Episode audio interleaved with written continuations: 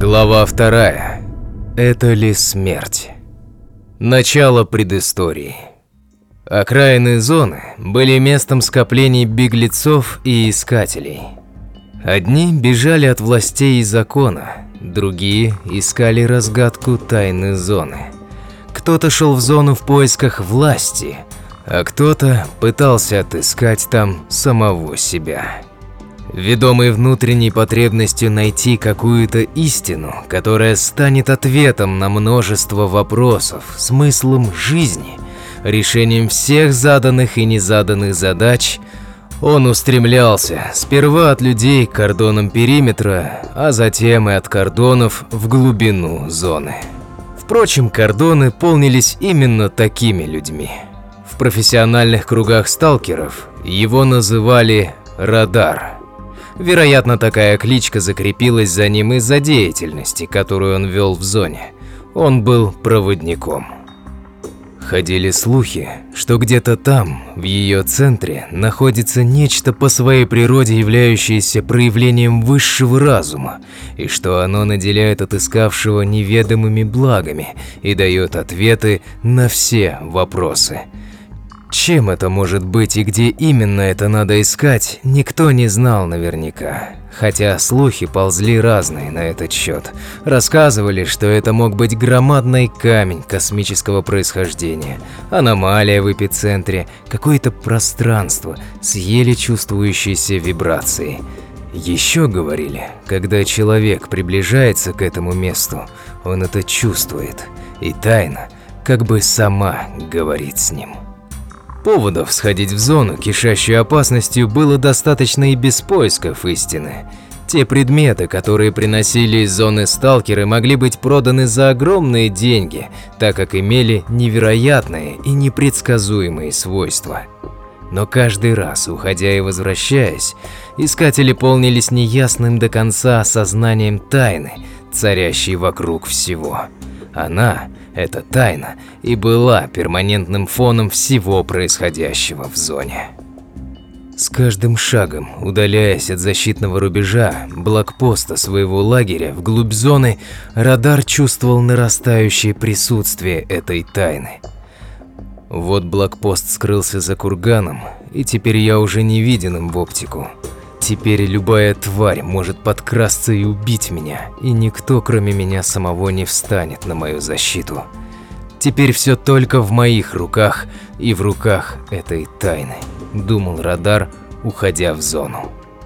Через несколько часов пути эти мысли отступали, и радар становился частью пространства, внимательно вслушиваясь, внюхиваясь и всячески погружаясь в атмосферу окружающего мира.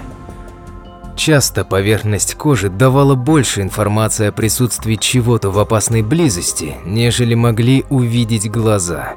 Уходя в чувство и интуицию, радар сливался с зоной, еще больше внимая присутствующей тайне. Само это погружение было его интимным действием, его тайной встречей с зоной, благодаря которой он видел наперед подкрадывающуюся опасность и умел обойти ее на достаточно большом расстоянии. Его раздражало поведение людей, сопровождаемых им в зоне, когда они своими разговорами нахально пытались вытащить его из этого состояния и, сами того не понимая, подвергали риску всю экспедицию. В самые глубокие части зоны радар отправлялся исключительно один.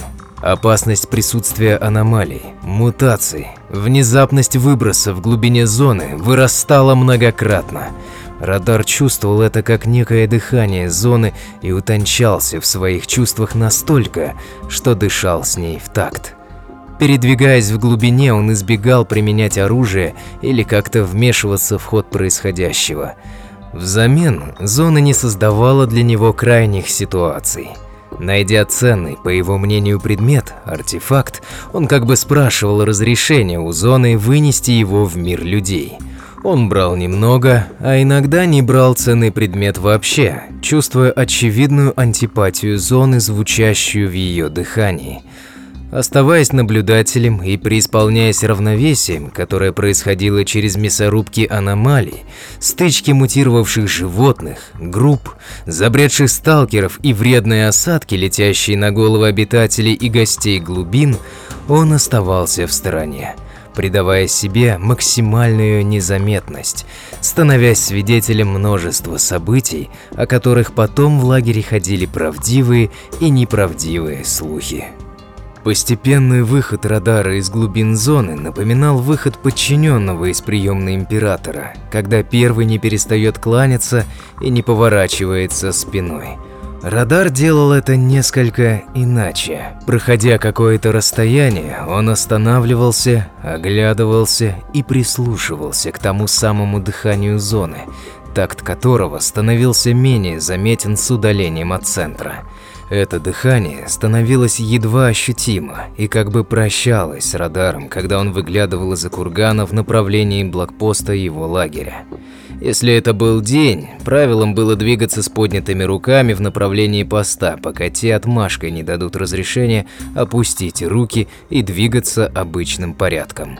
Это означало, что бойцы рассмотрели в оптику знакомое лицо и принимают его за своего. Если к посту предстояло подходить ночью, правильным было издали совершить круговое движение фонарем. После ответного жеста следовало медленно приближаться до специально установленного столба с фонарем, который был в 50 метрах от поста, и остановиться в его свете для распознавания личности идущего.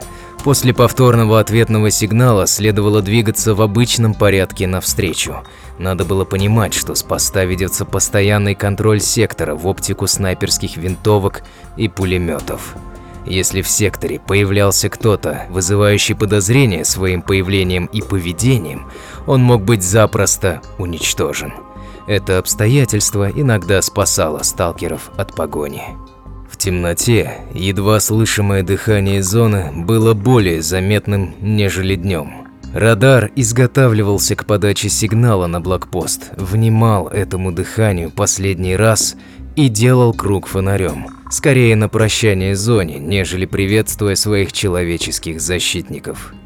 Коллеги из сталкеров не всегда знали, куда уходил радар и когда стоит его ожидать.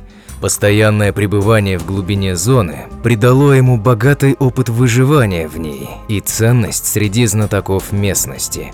Быть проводником в зоне по осознанному выбору может только идиот или сорвиголова, говорили люди.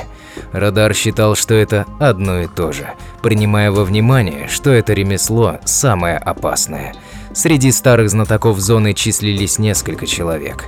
Каждый из них твердил, что жив волей случая, и что случай этот спас лишь мизерную часть смельчаков. Сказанное подтверждалось наличием явных увечий у старых сталкеров. Кто-то имел сильнейшие ожоги, кто-то следы столкновения с мутированными животными или людьми, кто-то был попросту сумасшедшим. С ума сходили те, кто попадал под влияние пространственных аномалий, искажающих восприятие жертвы. Ходили слухи, что человек, попавший в такую зону, может потеряться на неопределенное время и вернуться окончательно посидевшим и постаревшим. Иногда потерянных находили в зоне, слоняющихся в полном беспамятстве и с окончательно утраченной жизнеспособностью. Вероятно, иногда их ликвидировали прямо на месте, приняв за зомбированных. А может и с полным пониманием всех обстоятельств оставляли как есть. В пример приводили покорение Вереста, где все силы рассчитаны предельно, лишнего груза не несут, а человек в нагрузку – это то, что ставит под вопрос жизнь всех участников экспедиции. Короче, оставляли за бортом этих безумных бедолаг. Еще ходил сомнительный слушок, что если увязаться за таким беспамятным бродягой, то он может привести в совершенно неизвестное до этого место. Но и пойти за ним придется не тропами, а черт знает как. Чащей, болотом или через разрушенные постройки, например. Но на то они и слухи, что наверняка никто не знал. Рисковое дело увязываться неизвестно за кем, следить за ним, когда вокруг такое творится. Радар понимал и принимал весь риск своей профессии. По возвращении его встречали весьма тепло и с большим интересом расспрашивали о том, что удалось узнать нового. Центром сталкерской общины служил бар, расположенный на выходе из активной части зоны. Там было относительно безопасно, и вольные искатели всяческих благ обитали там в перерывах между походами в зону. В баре Радара весело приветствовал бармен, толстый мужик большого роста, с хамским и сальным лицом и черными короткими вьющимися волосами. Импровизированной стойкой бара, выполненной достаточно качественно из собранных пиломатериалов, бармен отгораживался от посетителей своего заведения ровно, как и вообще ото всех в зоне. Это был человек, который решал многие вопросы – поиск снаряжения, заказы материалов из зоны, медицины, медицина, еда, ночлег и так далее. К нему шли на поклон, чаще презирая за надменное и высокомерное поведение, нежели благодаря за что-либо.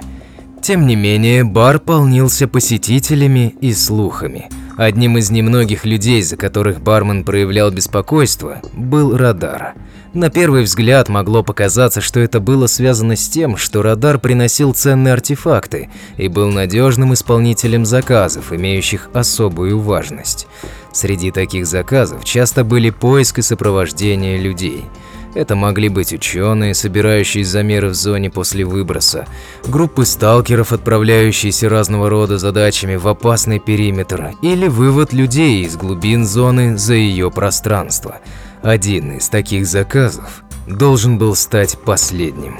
Радар выводил группу из двух знакомых из зоны. Избегая излишнего риска, часто игнорируя угрозу жизни для своих сопровождаемых, он с некоторой иронией относился к происходящему, что со стороны казалось абсурдным легкомыслием. Такое поведение выработалось с опытом длительного пребывания в зоне – Впрочем, жизни других радар чаще оценивал ниже, чем свою собственную. Но последний заказ имел для него особое значение. Вероятно, он хотел этим заказом исправить все ошибки, допущенные в зоне по отношению к людям, и сделать что-то им во благо на прощание с зоной. Это послужило нарушением привычной манеры поведения и продвижения. Он отвлек на себя агрессивное проявление аномального характера, когда двое его спутников выиграли время и спаслись. Он же был поражен горящим шаром и испепелился на глазах его сопровождаемых.